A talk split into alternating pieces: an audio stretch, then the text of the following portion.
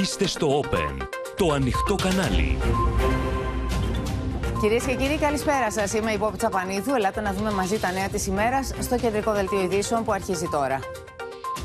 Βεβαιώνονται από σήμερα τα πρόστιμα για ανεμβολία στους άνω των 60 ετών. Ελπίδες για μείωση των κρουσμάτων και άρση κάποιων περιορισμών για πιθανή επιστροφή στην κανονικότητα την Άνοιξη, μιλά ο Μπουρλά της Pfizer. Παρασκήνιο από την επίσκεψη Ερντογάν στην Αλβανία και τα δώρα στον Έντι Ράμα. Κύκλωμα μαστροπίας ερευνούν οι αρχές μετά την καταγγελία βιασμού 24χρονη στη Θεσσαλονίκη. Νέες αποκαλύψεις για τα κορονοπάρτι και τον Μπόρις Τζόνσον. Βαθύ αποτύπωμα στην τέχνη άφησε ο εμβληματικός ζωγράφος Αλέκος Φασιανός.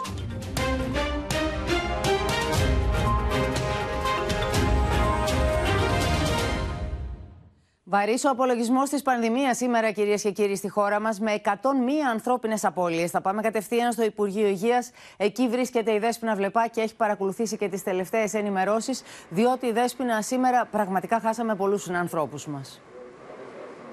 Αριθμό σοκ, 101 άνθρωποι δυστυχώς έχασαν τη ζωή τους το τελευταίο 24ωρο από επιπλοκές της πανδημίας και οι νεκροί στη χώρα μας, με τα, βάση τα σημερινά θύματα, ξεπέρασαν τις 22.000. Είναι 672 οι διασωληνωμένοι ασθενείς, οι 123 από αυτούς πλήρως εμβολιασμένοι και είναι 18.834 τα κρούσματα. Όμως, Πόπη, ένα στα τρία σημερινά κρούσματα ε, καταγράφηκαν στην ηλικιακή ομάδα 0 έως 17. Αφορούν δηλαδή παιδιά και εφήβους. 6.240 κρούσματα σε αυτήν την ηλικιακή κατηγορία. Στην Αττική εντοπίστηκαν 6.851 κρούσματα και στη Θεσσαλονίκη 1.685. Στην ενημέρωση των υγειονομικών συντακτών μας είπαν ότι για την τέταρτη δόση η πλατφόρμα για τους ανοσοκατασταλμένους ασθενείς ακόμα και για αυτούς που είναι άνω των 12 ετών ανοίγει στις 20 Ιανουαρίου ενώ μας έδωσαν και μια σημαντική είδηση για τα παιδιά. Βοηθάει πολύ το εμβόλιο, αναπτύσσουν εξαιρετική ανοσία τα παιδιά ακόμα και διπλάσια κυταρική ανοσία σε σχέση με τους ενήλικες. Μάλιστα, Δέσποινα, θα σα ευχαριστήσουμε πολύ. Γι' αυτό λοιπόν, με αυτά τα δεδομένα στα χέρια, χαρακτηρίζουν πρώιμοι οι επιστήμονες οποιαδήποτε βεβαιότητα για αποκλιμάκωση του πανδημικού κύματος και περιμένουν την εξέλιξη των νέων μολύσεων μέσα στο επόμενο δεκαήμερο. Ανησυχεί ωστόσο η αύξηση των νέων εισαγωγών στα νοσοκομεία, αλλά και του αριθμού των νεκρών. Από σήμερα, οι ανεμβολία στις συμπολίτες μας άνω των 60 ετών θα πληρώνουν και το μηνιαίο πρόστιμο. Όχι, δεν θα ερχόμουν, ειλικρινά. Αλλά ήρθατε για το πρόστιμο. Ναι, γιατί τώρα 100 εγώ και 100 η κυρία 200. Εδώ δεν φτάνουν να ζήσουμε. Η επιλογή σου είναι η εξής. Ή είσαι με την επιστήμη ή με τις καφετζούδες. Ξεκίνησε η διασταύρωση των στοιχείων των περίπου 300.000 πολιτών ανά των 60 ετών, οι οποίοι δεν εμβολιάστηκαν μέχρι και χθες και θα κληθούν να πληρώσουν με βάση το πρόστιμο που ισχύει από σήμερα 50 ευρώ τον Ιανουάριο και 100 ευρώ για κάθε μήνα από το Φεβρουάριο και μετά. Σε κάθε περίπτωση όμως, καθώς έληξε η προθεσμία για τον εμβολιασμό τους, ο νόμος θα εφαρμοστεί στο ακέραιο. Παρά τη σταθεροποίηση των κρουσμάτων, ο αριθμός των νεκρών και των διασωληνωμένων που οφείλεται σε Δέλτα παραμένει στα ύψη και αναμένεται να αυξηθεί ακόμα περισσότερο. 7 στους 10 νοσηλευόμενους είναι άνω των 55 ετών και το 85% όσων νοσηλεύονται στις εντατικές είναι ανεμβολίαστοι. Είμαστε σε μια στιγμή που τα πράγματα φαίνεται κάπως να ηρεμούν. Δεν είμαστε στο λιμάνι όμως, δεν είμαστε σε μπουνάτσα. Διαφαίνεται μια ύφεση. Ελπίζουμε ότι θα συνεχιστεί τις επόμενες εβδομάδες και στις επόμενες δύο-τρεις εβδομάδες θα έχουμε μια σοβαρή αποκλιμάκωση. Η κατάσταση το Πάσχα θα είναι πολύ καλύτερη αν όλοι τηρήσουν τα μέτρα και αυξηθούν οι εμβολιασμοί, είπε μιλώντας το Open η αναπληρώτρια Υπουργός Υγείας. Αν είμαστε προσεκτικοί τις επόμενες εβδομάδες, κρατάμε τα μέτρα, φοράμε τη μάσκα, δεν πάμε στη δουλειά με συμπτώματα και εμβολιαστούμε, θα κάνουμε μια χαρά Πάσχα. Τα περιοριστικά μέτρα για την αντιμετώπιση της πανδημίας ισχύουν μέχρι τις 24 Ιανουαρίου και οι αποφάσεις για τη χαλάρωσή τους θα εξαρτηθούν από το αν θα συνεχιστεί η πτωτική πορεία των κρουσμάτων. Θα δούμε τα επιδημιολογικά δεδομένα σήμερα και θα πάρθουν σχετικές ε, αποφάσεις. Αρχικά στο τραπέζι της Επιτροπής αναμένεται να μπει η άρση της απαγόρευσης της μουσικής εστίαση και διασκέδαση και η αύξηση του αριθμού των θεατών στα γήπεδα. Και αφού λοιπόν από σήμερα αρχίζει να μπαίνει το μηνιαίο πρόστιμο, το διοικητικό πρόστιμο σε όλους τους ανεμβολίας τους άνω των 60, ελάτε με τον Γιάννη Φόσκολο που είναι μαζί μας στο στούντιο να λύσουμε, Γιάννη, λίγο τις απορίες του κόσμου, διότι πολλοί αναρωτιούνται πώς θα γίνεται η ίσπραξη αυτού του προστίμου. Δηλαδή, θα αφαιρείτε κάτι από το εισόδημα του φορολογούμενου, από το μισθό του, ίσως; Όχι, Ποπή. Είχαμε διευκρινήσεις πριν από λίγο από τον διοικητή της ΑΔΕ, τον κύριο Γιώργο Πιτσιλή. Οπότε μπορούμε να πούμε ορισμένα πράγματα τα οποία είναι κλειδωμένα. Καταρχήν, το πρόστιμο θα το βλέπουν οι ανεμβολίαστοι άνω των 60 στην πλατφόρμα εμβόλιο.gov.gr στην κατηγορία πληροφορίες οφειλών. Εκεί λοιπόν θα εμφανίζονται τα βεβαιωμένα πρόστιμα που για τον Ιανουάριο είναι φυσικά 50 ευρώ και θα εμφανιστούν προς το τέλος του μήνα. Τώρα, όσοι μπορούν να, ε, ε, να κάνουν εξαίρεση, δηλαδή είναι στις εξαιρέσεις, μπορούν να κάνουν ένσταση με τους κωδικούς του TaxisNet. Και σε αυτή την περίπτωση. Δεν εφόσον... αποκλείεται δηλαδή και κάποιοι που έχουν πάρει εξαίρεση να βρεθούν χρεωμένοι με το 50. Θα το δούμε αυτό. Υπάρχει ενδεχομένως αυτή η περίπτωση να έχει γίνει κάποιο λάθος. Θα το δούμε αν συμβεί. Σε αυτή την περίπτωση, εάν και εφόσον συμβεί, μπορούν να κάνουν ένσταση με τους κωδικούς τους, του TaxisNet και το πρόστιμο θα διαγραφεί τον επόμενο μήνα. Πολύ σημαντικό, πολύ σημαντική διευκρίνηση που έδωσε ο κ. Πιτσιλής σήμερα. Το πρόστιμο θα βεβαιώνεται κάθε 16η ημέρα του μήνα. Γιατί Σου... τότε έληξε η προθεσμία για να κάνουν τις, έτσι φαίνεται, τα ραντεβού Έτσι φαίνεται. Οπότε θα τρέχει κάθε μήνα, κάθε μήνα που παραμένει ανεμβολίαστος ο υπόχρεος πολίτης, ε, θα ευαρύνεται με 100 ευρώ πρόστιμο, θα βεβαιώνεται κάθε 16η μέρα του μήνα και θα το βλέπει στην πλατφόρμα που μόλις αναφέραμε. Θα κιόλας το ποσό, δόθηκε τέτοια φυσικά, διευκρίνηση. Φυσικά. Θα υπάρχει και τόκος εφόσον δεν πληρώνεται εμπρόθεσμα, όπως προβλέπει η νομοθεσία του Δημοσίου για όλες τις ληξιπρόθεσμες Να σε ευχαριστήσουμε πολύ. Ε, πηγαίνουμε τώρα στην εισαγγελική έρευνα για τους αρνητές μοναχού, την οποία προκάλεσαν οι δηλώσεις ενός αγιορείτη μοναχού που συμβουλεύει τον κόσμο να μην εμβολιαστεί. Πάντως, καθημερινές είναι και οι τραγικές ιστορίες ανθρώπων που χάνουν τη μάχη έχοντας επιλέξει να μην εμβολιαστούν, όπως ένας ιερέας 44 ετών. Ένας ακόμα νέος κληρικός, μόλις 44 ετών, πατέρας δύο παιδιών, έχασε τη ζωή του από τον κορονοϊό. Ο ιερέας Παναγιώτης Βιενόπουλος από την Βίλιζα της Αρχαίας Ολυμπίας δεν αρνήθηκε μόνο τον εμβολιασμό, αλλά ακόμα και την νοσηλεία. Ο αρνητή του εμβολιασμού, ο οποίος πήγε προχθές στο νοσοκομείο του είπαν να μπει, έφυγε και δεν μπήκε. Χθες πήγε, διασωληνώθηκε και κατέληξε σε λίγη ώρα. Το Σάββατο πήγε αρχικά στο νοσοκομείο του Πύργου και εν συνεχεία στο Πανεπιστημιακό Νοσοκομείο της Πάτρας σε σοβαρή κατάσταση. Μόλις τον ενημέρωσαν οι γιατροί ότι πρέπει να νοσηλευτεί, κατέβηκε από το εξεταστικό κρεβάτι, πήρε την οικογένειά του και επέστρεψαν στο χωριό τους. Χθες το πρωί, την Κυριακή δηλαδή, ε, σε μια κατάσταση ημιθανή θα έλεγα, πήγε εκ νέου στο Γενικό Νοσοκομείο του Πύργου Ανεμβολίαστα είναι και τα υπόλοιπα μέλη της οικογένειάς του που επίσης νοσούν. Πίστευω ότι αυτό είναι, μπορεί να είναι ένα σχέδιο. Η οικογένειά του είναι όλοι που νοσούν εκεί πέρα. Και βγαίνουν και χωρίς μάσκα τώρα δόνα μου. Είναι ο 7ο ιερωμένος που χάνει τη ζωή του μέσα στο 2022 με τον Μητροπολίτη Θεότητας να στέλνει μήνυμα σε όλους εκείνους που εξακολουθούν να διαδίδουν αντιεπιστημονικά μηνύματα. Τι έχουν να πούν σε τόσα παιδάκια που μείναν ορφανά αυτή την περίοδο; Εξαιτίας αυτής της συμπεριφοράς. Αλήθεια, πώς το σηκώνει μια καρδιά αυτό το πράγμα. Να συνέλθουμε, αδελφοί μου. Κάποιοι που βγήκαν στους Αγιώρους νοσήσανε κόσμο έξω, πέθανε κόσμος έξω, που τους κολλήσανε. Οι καταγγελίες του ιερομόναχου Ιωσήφ, ο οποίος αποχώρησε από το Άγιο Όρος, προκάλεσαν την παρέμβαση του εισαγγελέα. Το άσχημο είναι ότι συμβουλεύουν κόσμο, δίνουν συμβουλές και σε λαϊκούς κατά του εμβολίου. Ο προϊστάμενος Εισαγγελίας Πρωτοδικών Θεσσαλονίκης ζητά να εντοπιστούν οι καταγγελλόμενοι μοναχοί και να εξακριβωθεί αν στοιχειοθετούνται τα αδικήματα της θανατηφόρας έκθεσης και της διασποράς ψευδών ειδήσεων. Πάντως, μέσα στα σκούρα χρώματα του τοπίου με την πανδημία, μια αισιόδοξη προοπτική δίνει ο ίδιος ο Άλμπερτ Μπουρλά της Pfizer, ότι δηλαδή την άνοιξη επιστρέφουμε στην κανονική ζωή χάρη στα εμβόλια. Αντίστροφη μέτρηση όμως για τον υποχρεωτικό εμβολιασμό όλων των πολιτών άνω των 18 θα γίνει τον Φεβρουάριο στην Αυστρία, ενώ στη Γαλλία, κυρίες και κύριοι, μόνο με πιστοποιητικό εμβολιασμό επιτρέπεται η είσοδος στη διασκέδαση, στην εστίαση, αλλά και στα διαπεριφερειακά μέσα μεταφοράς. Βέβαιος ότι ο κορονοϊός θα ζει ανάμεσά μας για πολλά ακόμη χρόνια, εμφανίστηκε ο διευθύνων σύμβουλος της Pfizer, σπέβδοντας όμως να εκφράσει και την αισιοδοξία του ότι είμαστε πιο κοντά στο τέλος της πανδημίας και ότι την άνοιξη επιστρέφει η κανονικότητα χάρη στα εμβόλια.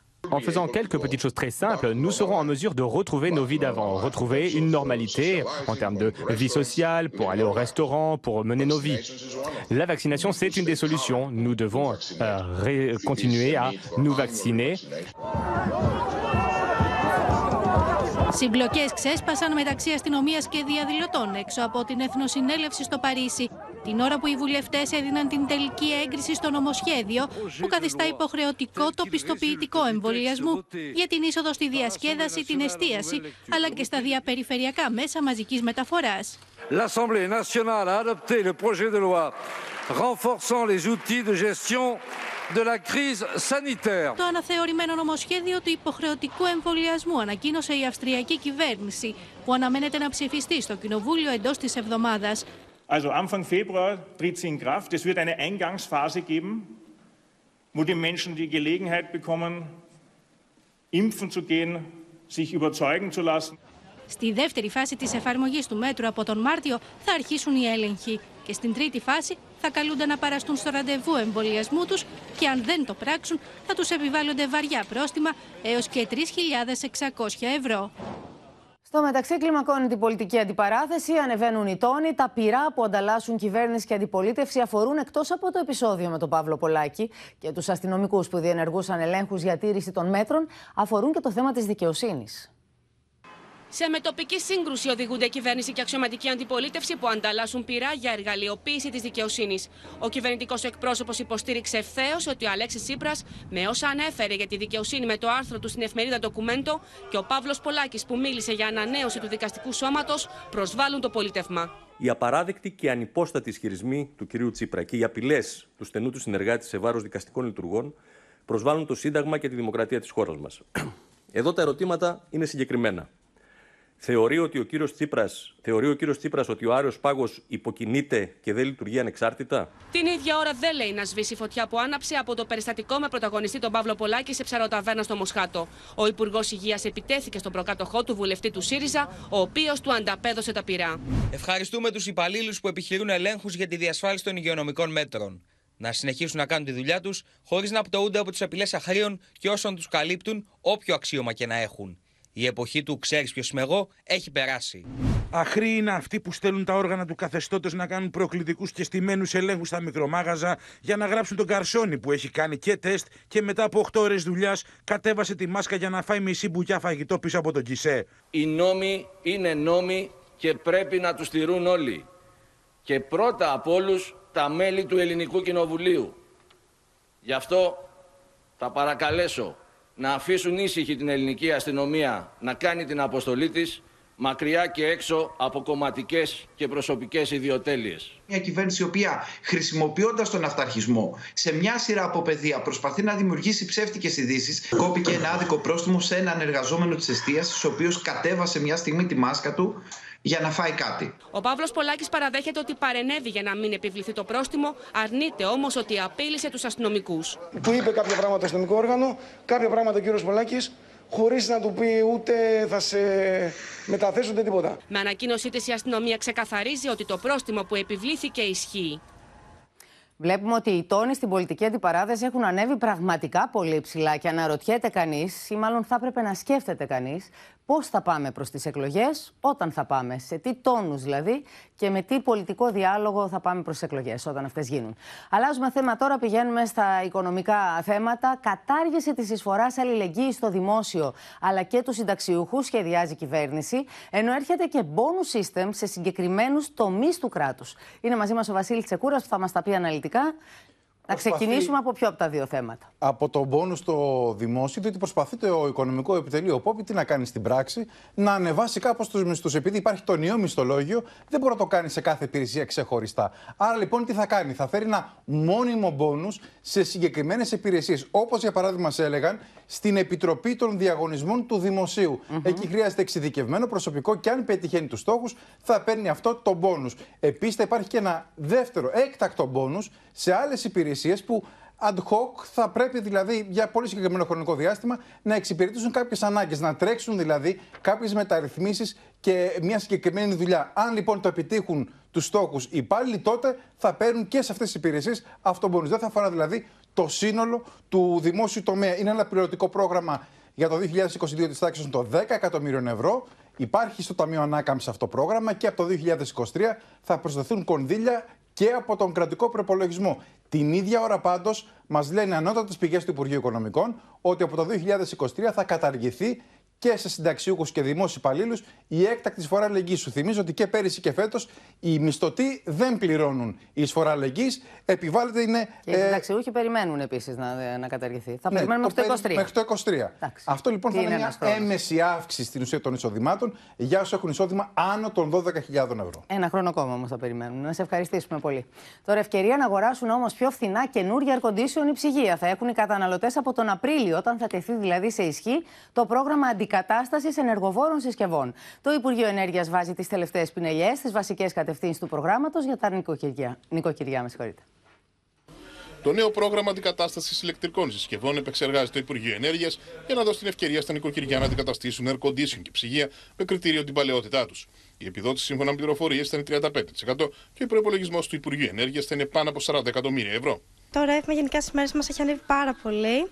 Πιστεύω πως αυτό το πρόγραμμα θα μας βοηθήσει γενικά σε όλες τις συσκευές και, στη, και στα air condition και σε όλες τις ενεργειακές συσκευές. Θα βοηθήσει πάρα πολύ όλα τα ελληνικά νοικοκυριά να αλλάξουν τις συσκευές και να βάλουν νέας τεχνολογίας και να έχουν χαμηλότερο κόστος στο ρεύμα έτσι ώστε να πολεμήσουν την αύξηση του ηλεκτρικού ρεύματος που έχει έρθει το τελευταίο χρονικό διάστημα. Θα βοηθήσει και εμάς όλα τα καταστήματα των ηλεκτρικών Αν δηλαδή το κόστος ενός air condition τεχνολογίας inverter είναι 600 ευρώ, το κράτος θα επιδοτεί τα 210 ευρώ και ο καταναλωτής θα επιβαρύνεται 390 ευρώ με την υποχρέωση να ανακυκλώσει την παλιά του συσκευή. Το σκεπτικό του Υπουργείου είναι πως ψυγεία και air condition λειτουργούν ταυτόχρονα τους καλοκαιρινούς μήνες, επιβαρύνοντας κατά πολύ το φορτίο. Η τεράστια αύξηση του ενεργειακού κόστους θα πρέπει να δώσει τη δυνατότητα στην κυβέρνηση να εκπονήσει πρόγραμμα στήριξης των επιχειρήσεων ώστε να αλλάξουν τις ενεργοβόρες ηλεκτρικές συσκευές με καινούριε που θα τις βοηθήσουν ώστε να μειώσουν αισθητά τα κόστη τους. Το Υπουργείο Ενέργειας σε επόμενες ημέρες θα καταλήξει στο αν δικαιούχοι της επιδότησης είναι δυνητικά όλοι οι καταναλωτές για να μπουν κάποια επιπλέον εισοδηματικά και περιουσιακά κριτήρια. Μάλιστα, πάμε τώρα να δούμε ένα θέμα που πραγματικά έχει συγκλονίσει την κοινή γνώμη. Το κουβάρι της ανατριχιαστικής υπόθεσης της καταγγελίας κοπέλας 24 ετών ότι υπέστη ομαδικό βιασμό σε πάρτι στη Θεσσαλονίκη προσπαθεί να ξετυλίξει δικαιοσύνη. Ήδη παρενέβη ο εισαγγελέας του Αρίου Πάγου, ζητώντας από την εισαγγελία Θεσσαλονίκης έρευνα για να διαπιστωθεί αν υπάρχει οργανωμένο κύκλωμα μαστροπίας που εξωθούσε κοπέλες, ακόμα και ανήλικες κοπέλες, σύμφωνα με καταγγελίες, σε πάρτι της πόλης. Όσο για την 24χρονη, προσπαθεί να ξεπεράσει και αυτό το τραύμα στην τραγική ιστορία της ζωής της. Ο πρώτος άνθρωπος, στον οποίο απευθύνθηκε η 24χρονη μετά τον καταγγελόμενο ομαδικό βιασμό της ανήμερα πρωτοχρονιάς σε σουίτε πολυτελού ξενοδοχείου, μιλά στο Open και αποκαλύπτει.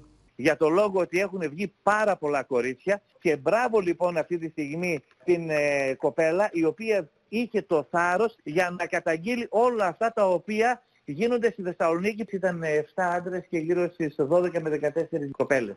Είναι ένα νυφοπάζαρο εκεί, έτσι λειτουργεί το σύστημα. Είμαστε 7 άντρες και φέρνουμε γυναίκες εκεί και βλέπουμε. Ακόμη και ανήλικη συμμετείχε στο πάρτι, σύμφωνα με τον ίδιο. Οι φίλοι της που ήταν μαζί ήταν 17,5. Το αντιλαμβάνεστε αυτό; Οι άνθρωποι είναι εγκληματίες. Οι άνθρωποι που οργανώνουν όλα αυτά τα πάρτι είναι εγκληματίες. Η 24χρονη βρίσκεται σε άσχημη ψυχολογική κατάσταση και δέχεται στήριξη ειδικών. Το προσωπικό της δράμα και οι απώλειες που τη σημάδεψαν μέσα σε σύντομο χρονικό διάστημα ραγίζει καρδιές. βρέθηκε μόνη σε αυτή τη ζωή. Πριν από δύο χρόνια έχασε τον ε, πατέρα της σε τροχαίο ατύχημα. Ε, πριν από ένα χρόνο περίπου έχασε τον αραβωνιαστικό της από παθολογικά αίτια. Πριν από κάποιους μήνες έχασε τη μητέρα της από παθολογικά αίτια. Αντιλαμβάνεστε λοιπόν ότι αυτό το κοριτσάκι βρέθηκε ξαφνικά μόνο στη ζωή. Οι αστυνομικοί με βρήκαν στη σουίτα του ξενοδοχείου, την οποία εγώ είχα νοικιάσει. Στο πάρτι ήμασταν 8 με 10 άτομα. Όταν ξύπνησε η κοπέλα, ήταν μόνη στο δωμάτιο, εγώ βρισκόμουν σε άλλο χώρο του ξενοδοχείου. Με την 24χρονη συνευρέθηκα μόνο εγώ και με τη θέλησή της. Η υπόθεση προκάλεσε την παρέμβαση του εισαγγελέα του Αρίου Πάγου, ο οποίος ζητεί από τον εισαγγελέα Εφετών Θεσσαλονίκης να επιδείξει ιδιαίτερη προσοχή στις σοβαρές καταγγελίες. Καθώς σε εξέλιξη βρίσκονται δύο έρευνες. Η μία για τον βιασμό και η δεύτερη για εξάρθρωση κυκλώματος μαστροπίας. Πιστεύουμε ότι ε, θα βρεθεί μία λύση να σπάσουμε αυτά τα κυκλώματα της νύχτας που προωθούν τα κορίτσια στα νύχια και στα δίχτυα ανθρώπων που δεν τους συμπεριφέρονται όπως πρέπει. Τα αποτελέσματα των τοξικολογικών εξετάσεων αμένται να δώσουν απαντήσεις για το αν χορηγήθηκαν υπνοτικά χάπια στην νεαρή κοπέλα, όπως καταγγέλει. Ήταν τρία άτομα που την πήγαν μέσα στο δωμάτιο. Πλέον θυμάται πάρα πολύ καλά ε, μνήμες και όλα αυτά. Στα χέρια των ανακριτικών αρχών βρίσκεται πλέον και το υλικό από τις κάμερες ασφαλείας του ξενοδοχείου που έχουν καταγράψει τι κινήσει των εμπλεκόμενων στο βιασμό της 24χρονη κοπέλας. Ένα θέμα για το οποίο βράζει η κοινωνία της Θεσσαλονίκης, βράζει η ελληνική κοινωνία και πραγματικά περιμένουμε αποτελέσματα από την έρευνα της δικαιοσύνης να τιμωρηθούν αυτοί που πρέπει και να μην ξανασυμβεί κάτι ανάλογο σε καμία κοπέλα. Πάμε τώρα να δούμε άλλη μια ιστορία συγκλονιστική. Παραδόθηκε στην αστυνομία ο 46χρονο που έβηρε μέχρι λιποθυμίας τη 40χρονη σύντροφό του και τώρα η κοπέλα δίνει μάχη για τη ζωή της στην εντατική. Είναι η Μίνα Καραμίτρα κοντά μας που έχει περισσότερα, Μίνα. Και θα ξεκινήσω λέγοντάς σας, Πόπι, τι είπες στους αστυνομικούς για ποιο λόγο έφτασε στο σημείο να ξυλοκοπήσει τόσο πολύ τη σύντροφό του, που αυτή τη στιγμή που μιλάμε δίνει μάχη για να κρατηθεί στην ζωή η κοπέλα. Σύμφωνα λοιπόν με πληροφορίες, είπες στου αστυνομικούς όταν παραδόθηκε. Τσακωνόμασταν και εγώ πάνω στο θυμό και τα νεύρα μου άρχισα να τη χτυπάω. Δεν κατάλαβα ότι ήταν τόσο δυνατά τα χτυπήματά μου. Δεν ήθελα να φτάσουμε εδώ. Όλα έγιναν την ώρα που τσακωθήκαμε. Είδα τι είχα κάνει και μετά έφυγα από το σπίτι. Όλες αυτές τις μέρες περιφερόμουν στο δρόμο και κοιμόμουν στα παγκάκια. Σας θυμίζω ότι αντιμετωπίζει κατηγορία για απόπειρα ανθρωποκτονίας σε ήρεμη ψυχική κατάσταση.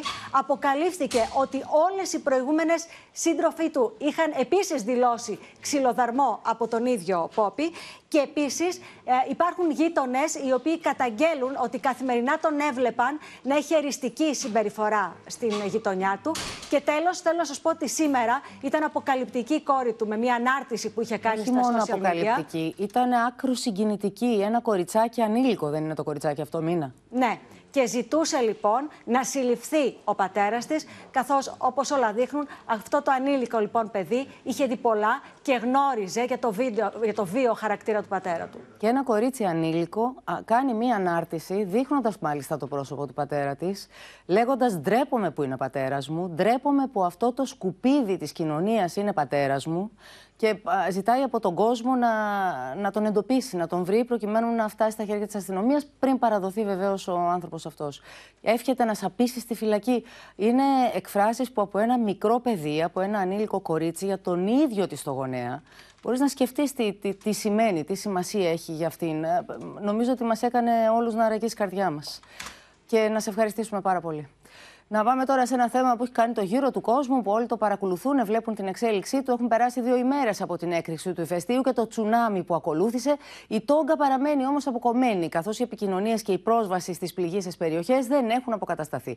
Νέα Ζηλανδία και Αυστραλία στέλνουν πια αεροπλάνα για αναγνωριστικές πτήσεις, έτσι ώστε να εξετάσουν από αέρο το μέγεθος της καταστροφής, την ώρα που νέες εικόνες από δορυφόρο δείχνουν πως η έκρηξη του ηφαιστείου επηρέασε το μισό πλανήτη. Σχεδόν δύο ημέρες μετά την έκρηξη του ηφαιστείου και η Τόγκα είναι ακόμα αποκλεισμένη.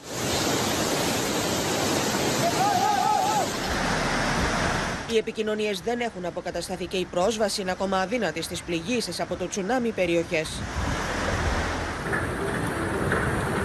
Οι αναφορές για μια νέα έκρηξη του ηφαιστείου τις πρώτες πρωινές ώρες προκαλεί ακόμα μεγαλύτερη ανησυχία. Ο Διεθνής Ερυθρός Σταυρός δεν αποκλείει η καταστροφή να έχει επηρεάσει πάνω από 80.000 κατοίκους. These are the first pictures out of the disaster zone. Roads flooded and structures damaged across Tonga and Fiji. We have limited access to information and uh, we don't have a direct communication to, to Tonga at the moment. Η Νέα Ζηλανδία και η Αυστραλία στέλνουν αεροπλάνα με σκοπό να πετάξουν πάνω από τις πληγήσεις περιοχές και να κάνουν μια πρώτη εκτίμηση του μεγέθους της καταστροφής. As are the Australians uh, looking to undertake an assessment uh, from the air uh, of the outer islands in particular.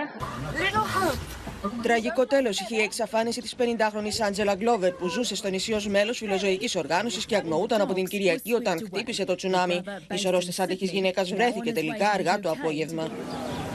Αυτό είναι ότι άφησε πίσω του το παλιλιακό κύμα στις ακτές της Νέας Ζηλανδίας. They heard the noise and people were running down the piers, banging on their boats, telling them to get out. Και όλα αυτά την ώρα που ολένα και περισσότερες εικόνες από δορυφόρους μαρτυρούν την έκταση του φαινομένου που επηρέασε σχεδόν τον μισό πλανήτη, όπως αυτή που δείχνει μέχρι που έφτασε το οστικό κύμα από την έκρηξη του ηφαιστείου.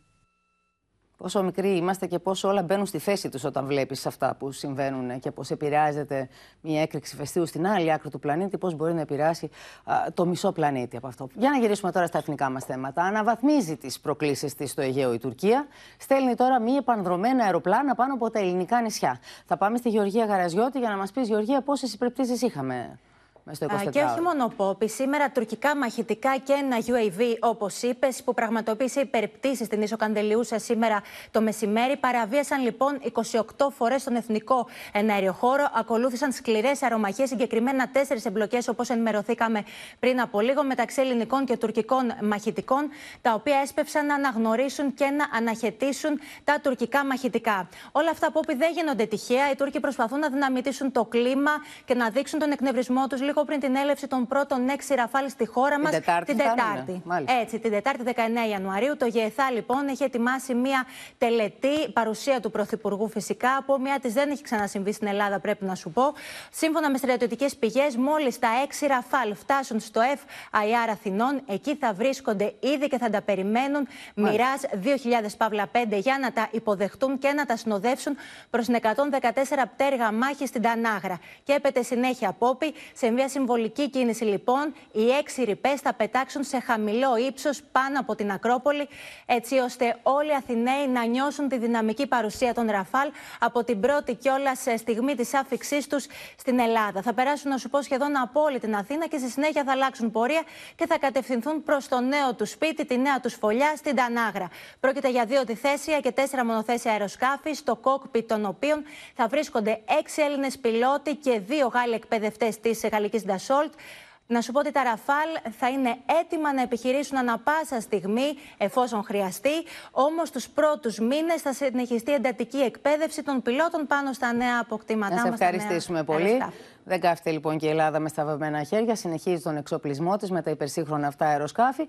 Όσο η Τουρκία συνεχίζει την πολιτική των προκλητικών δηλώσεων, ακόμη και για την κυριαρχία της χώρας μας επί των νησιών μας. Αλλά και των συχνών υπερπτήσεων, όπως είδαμε πάνω από αυτά. Μάλιστα, σήμερα ο Υπουργός Εξωτερικών Νίκος Δένδιας έθεσε το θέμα στους πρέσβεις της Ευρωπαϊκής Ένωσης. Θα δούμε το θέμα αναλυτικά. Είναι μαζί μας η Μαρία Ζαχαράκη, ο Μιχάλης Ιγνατίου, η Αλεξία Τασούλη, ο Παντελής Βαλασόπουλος. Πρώτα όμως να παρακολουθήσουμε το ρεπορτάζ. Την τουρκική προκλητικότητα έθεσε ο Νίκος Δένδια σε ομιλία του ενώπιον των πρέσβεων των χωρών μελών της Ευρωπαϊκής Ένωσης.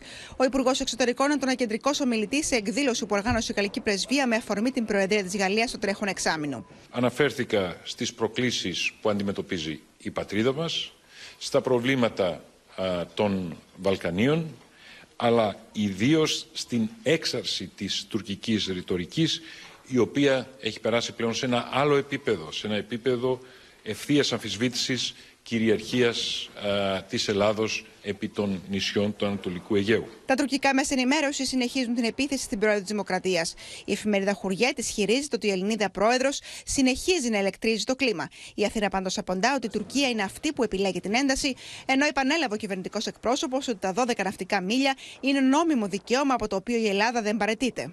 Πάγια θέση της Ελλάδας είναι το αναφέρω το δικαίωμα της χώρας να επεκτείνει τα ε, χωρικά της ύδατα στα 12 ναυτικά μίλια, όπως προκύπτει από το Διεθνές Δίκαιο και ειδικότερα από τη Σύμβαση του Οργανισμού Ηνωμένων Εθνών για το Δίκαιο της Θάλασσας.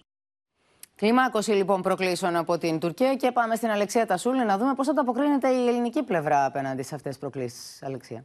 Πόπι, ο Υπουργός Εξωτερικών μίλησε σήμερα για έξαρση της ε, τουρκικής ρητορικής, για προκλητικότητα που έχει φτάσει σε άλλο επίπεδο και υπάρχει προβληματισμός στην Αθήνα, διότι αυτή η έξαρση οφείλεται και στα δώρα των Αμερικανών, όπως την απόσυρση του ενδιαφέροντος από τον αγωγό EastMed ή το πάγωμα της δίκης της Halbank, σε μια δίκη στην οποία εμπλέκεται και ο γαμπρός του Ταγί Περντογάν, συνεπώς ο ίδιος ο Τούρκος πρόεδρος. Βλέπουμε λοιπόν τους ε, Τούρκους αξιωματούχους να μην ε, επιτίθεται μόνο στο Υπουργείο Εξωτερικών, αλλά και στην ελληνική πολιτιακή ηγεσία. Αυτό έχει κινητοποιήσει την ελληνική διπλωματία, διότι μιλάμε για μια πρωτοφανή ρητορική στην παγκόσμια διπλωματική πρακτική. Ε, υπάρχει θόρυβος και ανησυχία και στη Λευκοσία, γι' αυτό και την Τετάρτη αναμένεται στην Αθήνα και ο Υπουργός Εξωτερικών της Κύπρου, ο κ. Γιάννης Κασουλίδης. Θα κουβεντιάσουν και για τις εξελίξεις των EastMed και αμέσως μετά ο κ. Κασουλίδης αναμένεται να μεταβεί στην Ουάσιγκτον, όπου θα έχει συνάντηση και με τον Αμερικανό Υπουργό Εξωτερικών Άντωνι Μπλίνκεν. Να σε ευχαριστήσουμε πολύ και να μείνουμε λίγο στο θέμα του investment, γιατί έχει τη σημασία του και έχουμε και απαντήσεις γι' αυτό. Θα πάμε στο Μιχάλη Γνατίου. Έχεις κάνει ερώτηση και στο State Department και αναμένουμε με ενδιαφέρον να δούμε τι σου απάντησαν, Μιχάλη. Αλλά είναι αυτό που είπε και η Αλεξία στο ρεπορτάζ της. Είναι το δώρο των Αμερικανών στον Ερντογάν, ο Eastment. Κάτι που έχει ενοχλήσει και το δείχνει συχνά πυκνά το τελευταίο διάστημα η ελληνική κυβέρνηση. Ε, την έχει ενοχλήσει το γεγονός. Ε, λογικό είναι, Πόπη. Καλησπέρα από την Ουάσιγκτον. Ε, το State Department προσπαθεί να χρυσώσει το χάπι στην Ελλάδα μετά την αποκάλυψη του, αυτού του άτυπου εγγράφου προς την Αθήνα, την Ιερουσαλήμ και τη Λευκοσία με το οποίο ανακοίνωσε ότι δεν υποστηρίζει την κατασκευή του αγωγού EastMed. Με νέα δήλωση, σε απάντηση ερώτησης του Open, τοποθετείται και για τις απαράδεκτες θέσεις που εξέφρασε ο υπεύθυνος της ενεργειακής ασφάλειας στο State Department, ο Άμος Χόκσταϊν, για τον οποίο αναφέρει ότι ήταν ιδιώτης όταν έκανε τις δηλώσεις στο τουρκικό κανάλι TRT. Σύμφωνα με την απάντηση του εκπροσώπου στο Open, ο κύριος Χόκσταϊν από τη σημερινή του θέση υποστηρίζει πλήρως την ενίσχυση της ενεργειακής διασύνδεσης στην Ανατολική Μεσόγειο και στην Ευρώπη, μέσω της Ελλάδας μάλιστα. Και προσθέτει ότι ο κύριος Χόκσταϊν και οι Ηνωμένες Πολιτείες πιστεύουν ότι θα ήταν πιο αποτελεσματικό να εστιάσουν στην ηλεκτρική ενέργεια και τις επιλογές διασύνδεσης. Από εκεί και πέρα η Αμερικανική κυβέρνηση η Πόπη λέει ότι παραμένει προσιλωμένη στην ενεργειακή ασφάλεια και στη συνδεσιμότητα της Ανατολικής Μεσογείου. Αναφέρει ότι η ηλεκτρική διασύνδεση με την Ευρώπη θα συνδέσει τις χώρες της Ανατολικής Μεσογείου μεταξύ τους και με την Ευρώπη, επιτρέποντας μελλοντικές εξαγωγές ηλεκτρικής ενέργειας που θα παράγεται από ανανεώσιμες πηγές ενέργειας.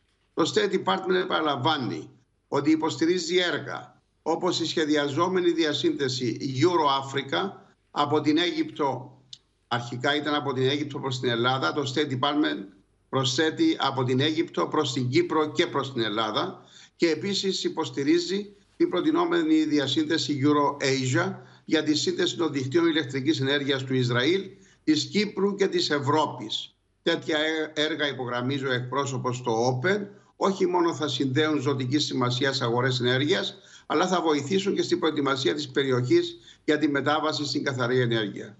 Ο, ο εκπρόσωπος πρέπει να σου πω ότι υποστηρίζει, ε, αναφέρει ότι οι ΗΠΑ υποστηρίζουν ορισμένα υπάρχοντα έργα που συμβάλλουν στην ενεργειακή ασφάλεια και διαφοροποιούν, όπως λέει, τις προμήθειες φυσικού αερίου, όπως η πλωτή μονάδα στην Αλεξανδρούπολη και οι διασυνδέσεις της Ελλάδας με τη Βουλγαρία και τα Σκόπια, οι οποίες, όπως λέει, θα ολοκληρωθούν πολύ νωρίτερα και πολύ σύντομα και με χαμηλότερο κόστος από τον αγωγό φυσικού αερίου EastMed. Όσον αφορά τον αγωγό αυτό, Πόπι, και κλείνω, την τελική απόφαση θα τη λάβουν το Ισραήλ, η Ελλάδα και η Κύπρος σε συνεργασία με τις εταιρείες που δραστηριοποιούνται στην Ανατολική Μεσόγειο. Αν το επιθυμούν, θα κατασκευαστεί άσχετα από τη μη υποστήριξη των Αμερικανών. Αυτά. Όλα τα έργα που μας είπες, το χαμηλότερο κόστος που προτιμούν κλπ., μας κάνουν να πούμε αποχαιρέτα τον, τον EastMed που ήξερε. Σε κάθε τόνο, με όλους τους τρόπους, λένε ότι δεν θέλουν EastMed καθόλου. Να σε ευχαριστήσουμε πολύ. Ρόλο προστάτη τώρα των κρατών της Βαλκανικής επιδιώκει να διαδραματίσει ο πρόεδρος της Τουρκίας. Ο Ταγί Περντογάν σήμερα έγινε δεκτός με τιμές στα τύρανα για να παραδώσει σε σεισμόπληκτους Αλβανούς πολίτες 522 κατοικίες που κατασκεύασε δωρεάν τουρκική κρατική εταιρεία. Οι πρωτοβουλίες αλληλεγγύης πάντως δεν είναι με το αζημίωτο. Πίσω από αυτές κρύβεται η διεύρυνση της τουρκικής επιρροής και στην Αλβανία. Ένα πλήρως εξοπλισμένο νοσοκομείο 150 κλινών και 522 κατοικίες για σεισμόπληκτους Αλβανούς πολίτες είναι τα δώρα με τα οποία έφτασε ο Ταγί Περντογάν στα Τύρανα, όπου έγινε δεκτός από τον Εντιράμα. Ο Ταγί Περντογάν, που απλώνει το τουρκικό χέρι πάνω από τα Βαλκάνια μέχρι την Αδριατική, μίλησε απευθυνόμενος όπως είπε σε αδερφούς του. İyi ve kötü gününde kardeşinin yanında olmak da bizim medeniyet değerlerimizin en önemlilerinden biridir. koronavirüs salgınında o büyük büyük devletler, o büyük büyük ülkeler kendi içine kapanırken sınırları dışındaki dramlara gözlerini yumarken biz hiçbir ayrım yapmadan dara düşen tüm dostlarımızın imdadına koştuk. Λίγο αργότερα, ο Τούρκο πρόεδρο είδε τη μετονομασία μια πλατεία των Τυράννων σε πλατεία Ταγί Περντογάν. Ο Έντι Ράμα δεν κρύβει την προνομιακή σχέση που διατηρεί με τον Τούρκο πρόεδρο. Διαψεύδει όσους υποψιάζονται μυστική διπλωματία πίσω από αυτή και σημειώνει πως ο Ταγί Περντογάν είναι πρόσωπο που κρατά το λόγο του. Zagonisht priren ta shikojnë këtë si një çështje konspiracioni, se përgjigja ime është shumë e thjeshtë. Presidenti Erdogan thot atë që bën dhe bën atë që thot.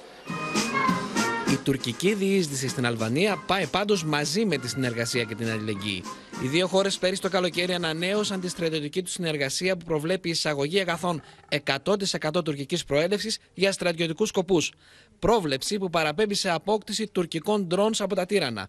Ενώ και το τουρκικό ναυτικό έχει πρόσβαση στο Πασά Λιμάν στον κόλπο του Αυλώνα. Τύρανα και Άγκυρα έχουν υπογράψει διαδοχικά 26 φορές στρατιωτική συμφωνία από το 1998. Πάμε τώρα να κάνουμε μία αποτίμηση των όσων έχουν συμβεί μέχρι στιγμή στα Τύρανα, στη συνάντηση αυτή Ερντογάν Εντιράμα και η Μαρία Ζαχαράκη από την Κωνσταντινούπολη έχει να μας πει περισσότερα, Μαρία. Είχαμε και καινούργιες δηλώσεις πριν από λίγο. Πόπι από τον Τούρκο πρόεδρο μίλησε στην τουρκική βουλή. Πριν από λίγα λεπτά τελείωσε. Και εκεί ο Τούρκος πρόεδρος δήλωσε χαρακτηριστικά ότι η Αλβανία είναι ο γείτονας της καρδιάς μας. Αυτή την έκφραση χρησιμοποίησε χαρακτηριστικά για την Αλβανία. Άλλος είναι ο γείτονάς του, η Ελλάδα φυσικά. Αλλά δεν είναι στην καρδιά του Τούρκου πρόεδρου η Ελλάδα. Περίμενε, γιατί ε, όταν λέμε γείτονα αυτή η Τουρκία, η Αλβανία απέχει. Δεν το λες και πολύ κοντινό γείτονα. Συμβάλλεται άλλη χώρα, συμβάλλονται άλλες χώρες. Άλλες χώρες, όχι μόνο μία. Ακριβώς, αλλά είναι ο γείτονας της καρδιάς όμως. Ε, έτσι το είπε ο κύριος Πρόεδρος. Και νωρίτερα όμως είχαμε και άλλες εκδηλώσεις αγάπες και από τους δύο ηγέτες. Ε, ο Τούρκος Πρόεδρος και ο Αλβανός Πρωθυπουργός έδωσαν μία συνέντευξη τύπου στα Τύρανα μετά τη συνάντηση που είχαν. Και ο κύριος Ερντογάν λοιπόν χαρακτήρισε σε αυτή τη συνέντευξη τις σχέσεις με την Αλβανία στρατηγικής σημασίας ενώ και ο Έντι Ράμα αποκάλεσε στρατηγικό σύμμαχο την Τουρκία. Ε, θα λέγαμε πω ότι ο Τούρκος πρόεδρος διάλεξε όχι τυχαία το πρώτο του ταξίδι στο εξωτερικό το 2022 και μετά από αυτό το στρίμωγμα θα το λέγαμε και το διπλωματικό και το οικονομικό που έζησε το 2021 δεν επέλεξε λοιπόν τυχαία μάλλον την Αλβανία είναι μία από τις πιο φιλικά διακείμενες προς την Τουρκία χώρες στα Βαλκάνια και μία χώρα επίσης μην το ξεχνάμε και αυτό δίπλα στην Ελλάδα. Ο κύριος Ερντογάν ε, με άλλα λόγια αυτό που καταλαβαίνουμε είναι ότι προσπαθεί να εκμεταλλευτεί κάθε ευκαιρία τώρα προκειμένου να αναπτύξει πάλι συμμαχίες με απότερο στόχο να ενδυναμωθεί και να επιδείξει βέβαια αυτές τις συμμαχίες του προς την Ελλάδα.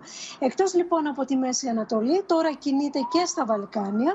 Μάλιστα δέχτηκε και ερώτηση για το ποιος είναι ο ρόλος της Τουρκίας στα Βαλκάνια αυτή τη στιγμή και την Ευρωπαϊκή Ένωση και τον ΝΑΤΟ, αλλά όσον αφορά τα Βαλκάνια, ο Τούρκος Πρόεδρος απάντησε ότι είμαστε μία από τις χώρες που εγγυώνται την ασφάλεια και την ειρήνη σε αυτή την περιοχή. Δίνουμε σημασία, όπως είπε, σε αυτό και κάνουμε ό,τι μπορούμε. Ό,τι πρέπει να κάνουμε για, να, ε, τα, για να, τα Βαλκάνια να είναι μέσα σε ασφάλεια και ηρεμία. Και προσπάθησε βέβαια ό,τι με μπορούν, τον τρόπο ό,τι μπορούν κάνουν για να περικυκλώσουν να δείξει έναν ηγετικό ρόλο στα Βαλκάνια. Προσπάθησε να το δείξει βέβαια και στις χώρες του κόλπου, όπως θυμόμαστε, αλλά χωρίς επιτυχία. Τώρα ο κύριος Ερντογάν ενεργοποίησε φυσικά τη διπλωματία των σεισμών πρώτα απ' όλα με αυτά τα σπίτια που είδαμε ότι παρέδωσε. Είπε ξεκάθαρο ότι η φιλία μεταξύ Τουρκίας και Αλβανίας την έχουμε χτίσει πάνω σε ένα μοναδικό θεμέλιο, αυτό της ελληνικής. Και φυσικά ε, γνωρίζουμε πολύ καλά ότι προσεγγίζει και χώρες που κατά τον κύριο Ερντογάν έχουν ένα κοινό ιστορικό και θρησκευτικό υπόβαθρο με την Τουρκία. Να σε ευχαριστήσουμε πολύ Μαρία. Και ελάτε τώρα γιατί χάθηκε ένας μεγάλος Έλληνας και με θλίψη και συγκίνηση στο Πανελλήνιο είναι η απώλεια του Αλέκου Φασιανού. Ο σπουδαίος ζωγράφος με τα χαρακτηριστικά έργα, ένας από τους πιο αναγνωρίσιμους καλλιτέχνες, πέθανε σε ηλικία 87 ετών. Όμως κρατήστε και αυτό, εκτός από τα έργα του, εκτός από τους πίνακες του, το μεγάλο έργο που αφήνει πίσω του, είχε επίσης εκδώσει κείμενά του, πεζά και ποιητικά, ενώ άφησε και τη σφραγίδα του και σε πολλές θεατρικές παραστάσεις ως σκηνογράφος και ενδυματολόγος ποιητής των χρωμάτων, ο Αλέκος Φασιανός, μία από τις τελευταίες μεγάλες προσωπικότητες της τέχνης στη χώρα μας, σφράγισε μια ολόκληρη εποχή με το έργο του, πηξίδα του οποίου υπήρξε ο μύθος της ελληνικότητας και η πίστη στις αιώνιες ελληνικές αξίες. Ο σπουδαίος ζωγράφος που άφησε την τελευταία του πνοή χθες το βράδυ, στα 87 του χρόνια, εξέφρασε μέσα από την τέχνη του το σημερινό άνθρωπο, ο οποίος φέρει τη μνήμη όλων όσων προηγήθηκαν, όπως έλεγε ο ίδιος. Αυτό που ενδιαφέρει νομίζω όλο τον κόσμο είναι όχι αυτό που γίνεται κάτι από όλους, αλλά από τον έναν. Δηλαδή το προσωπικό σου όραμα, το βίωμά σου. Έτσι δημιούργησε μία τέχνη η οποία έχει πολύ μεγάλο αντίκτυπο στον ευρύ λαό. Και γι' αυτό νομίζω ότι του χρωστούμε ότι εκπαίδευσε το βλέμμα μας.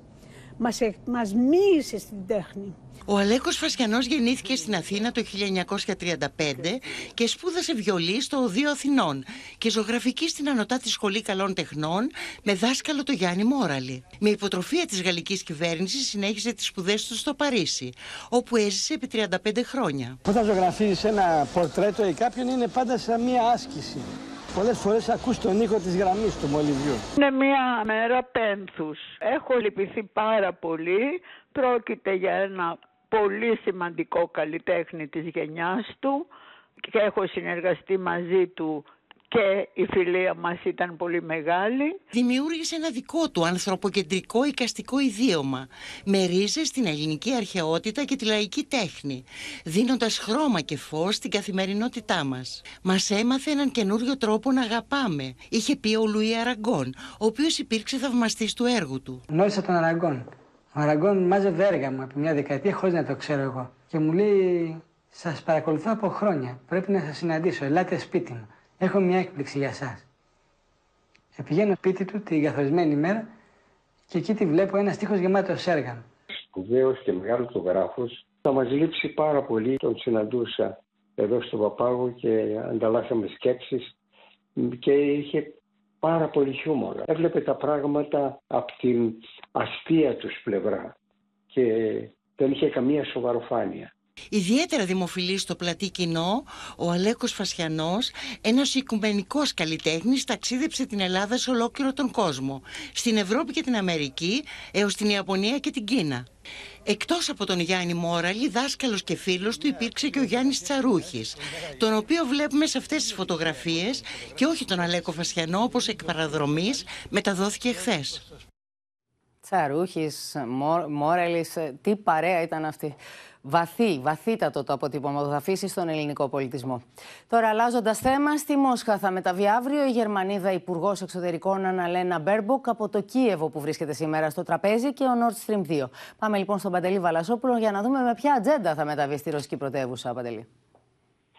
Καλησπέρα, Πόπη. Βεβαίως και ο Nord Stream 2 είναι στο τραπέζι των διαπραγματεύσεων με τη Μόσχα, σύμφωνα και με τη Γερμανίδα Υπουργό Εξωτερικών, η οποία δήλωσε ότι ναι, Πάμε στη Μόσχα, θέλουμε το διάλογο με υποχωρήσεις και από τις δύο πλευρές. Πρέπει να γίνουν υποχωρήσεις λέει, και από τις δύο πλευρές. Δεν πρόκειται όμως να κάνουμε πίσω στις πάγιες θέσεις μας ότι αν παραβιαστεί η εθνική ακεραιότητα της Ουκρανίας οι συνέπειες θα είναι πολύ μεγάλες για τη Μόσχα. Τώρα σχετικά με το Nord Stream 2 ε, υπάρχει μια διαφορά απόψεων μεταξύ του Σόλτς και της κυρίας Μπέρμποκ. Ο Σόλτς το βγάζει από το γεωπολιτικό παιχνίδι, όμως σήμερα ο κύριος Μίκαελ Ροτ ήταν υφυπουργός εξωτερικών, σοσιαλδημοκράτης για πολλά χρόνια υφυπουργός εξωτερικών και είναι πρόεδρος των εξωτερικών υποθέσεων του Κοινοβουλίου. Βγήκε δίπλα στην κυρία Μπέρμποκ και είπε βεβαίως, εμείς λέμε ναι, ο Nord Stream 2 είναι στο τραπέζι των διαπραγματεύσεων και αυτό πρέπει να το πούμε και βέβαια όταν ρωτήθηκε ποια είναι η πρόταση της Γερμανίας για την κρίση, είπε η πρόταση της Γερμανίας είναι να φύγουν όλα τα πυρηνικά όπλα από την Ευρώπη και από τη Ρωσία μέχρι τα Ουράλια. Αυτή θα είναι, λέει, η πρόταση της Γερμανίας.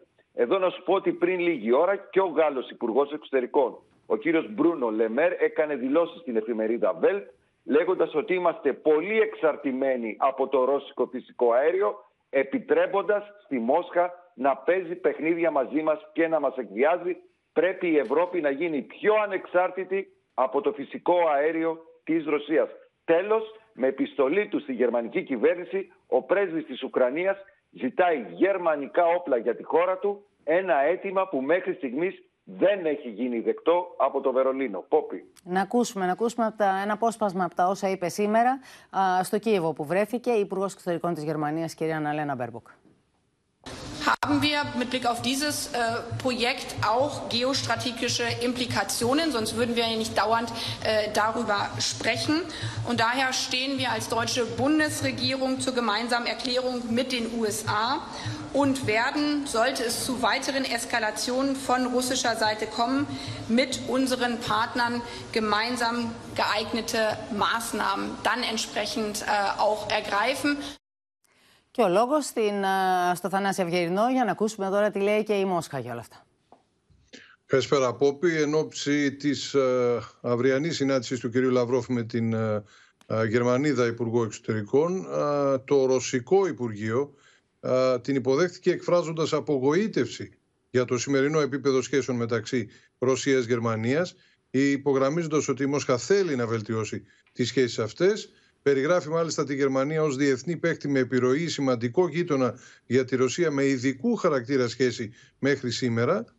Κεντρικό θέμα προφανώς θα είναι ε, ο αγωγός Nord Stream 2. Η Μόσχα λέει ότι η πιστοποίηση του δεν πρέπει να παρατείνεται τεχνητά και να πολιτικοποιείται από τη Γερμανική Ελεγκτική Αρχή και την Ευρωπαϊκή Επιτροπή. Η λειτουργία του αγωγού κατά το Ρωσικό Υπουργείο Εξωτερικών θα συμβάλλει ουσιαστικά στην ενεργειακή ασφάλεια της Ευρωπαϊκής Ένωσης και βέβαια όλοι καταλαβαίνουμε ότι θα καλμάρει και τις αυξητικές τιμές στο φυσικό αέριο. Ειδικό κεφάλαιο απογοήτευσης κατά τη Μόσχα είναι η πολιτική του Βερολίνου για την ανάσχεση της Ρωσίας και μετατροπής της σε εμπλεκόμενο μέρος στον Ουκρανικό εμφύλιο, όπως αναφέρεται, ενώ θα έπρεπε ε, το Βερολίνο, να, αυτό ελπίζει η Μόσχα, να ενθαρρύνει το Κίεβο να μην αναθεωρήσει τις συμφωνίες του Μίνσκ είναι οι μόνες που κατά γενική ομολογία μπορούν να οδηγήσουν σε λύση στον Ουκρανικό Μάλιστα. εμφύλιο στην Ανατολική Ουκρανία. Να σε ευχαριστήσουμε πολύ Θανάση. Σε μια απέλπιδα προσπάθεια να στρέψει αλλού την προσοχή μέσα στη θύελα των αποκαλύψεων για τα κορονοπάρτι στο Πρωθυπουργικό Γραφείο, ο Μπόρι Τζόνσον απαγορεύει τώρα το αλκοόλ στην Downing Street όσο ανακρίνεται από δημόσιο λειτουργό. Την ίδια ώρα τα Βρετανικά μέσα κάνουν λόγο για ακόμη ένα παράνομο πάρτι, αυτή τη φορά πέρσι το Δεκέμβριο. Πίσω από την κλειστή πόρτα στο νούμερο 10 της Downing Street, ο Μπόρι Τζόνσον και οι συνεργάτες του παλεύουν για την επιβίωσή τους. Ο ίδιος εξετάζεται από δημόσιο λειτουργό για τα όσα συνέβησαν κατά την περίοδο της καραντίνας και απαγορεύει το αλκοόλ στο Πρωθυπουργικό Γραφείο σε μια προσπάθεια να κρατηθεί στην επιφάνεια. He asked the civil servant to establish the facts once Partygate threatened to engulf his premiership, though some already think he's run out of road. Οι Βρετανικές ταμπλόιτ τώρα κάνουν λόγο για ακόμα ένα πάρτι στο οποίο παρευρέθηκε ο Πρωθυπουργός, αυτή τη φορά το Δεκέμβριο του 2020, στο οποίο μάλιστα έβγαλε και λόγο.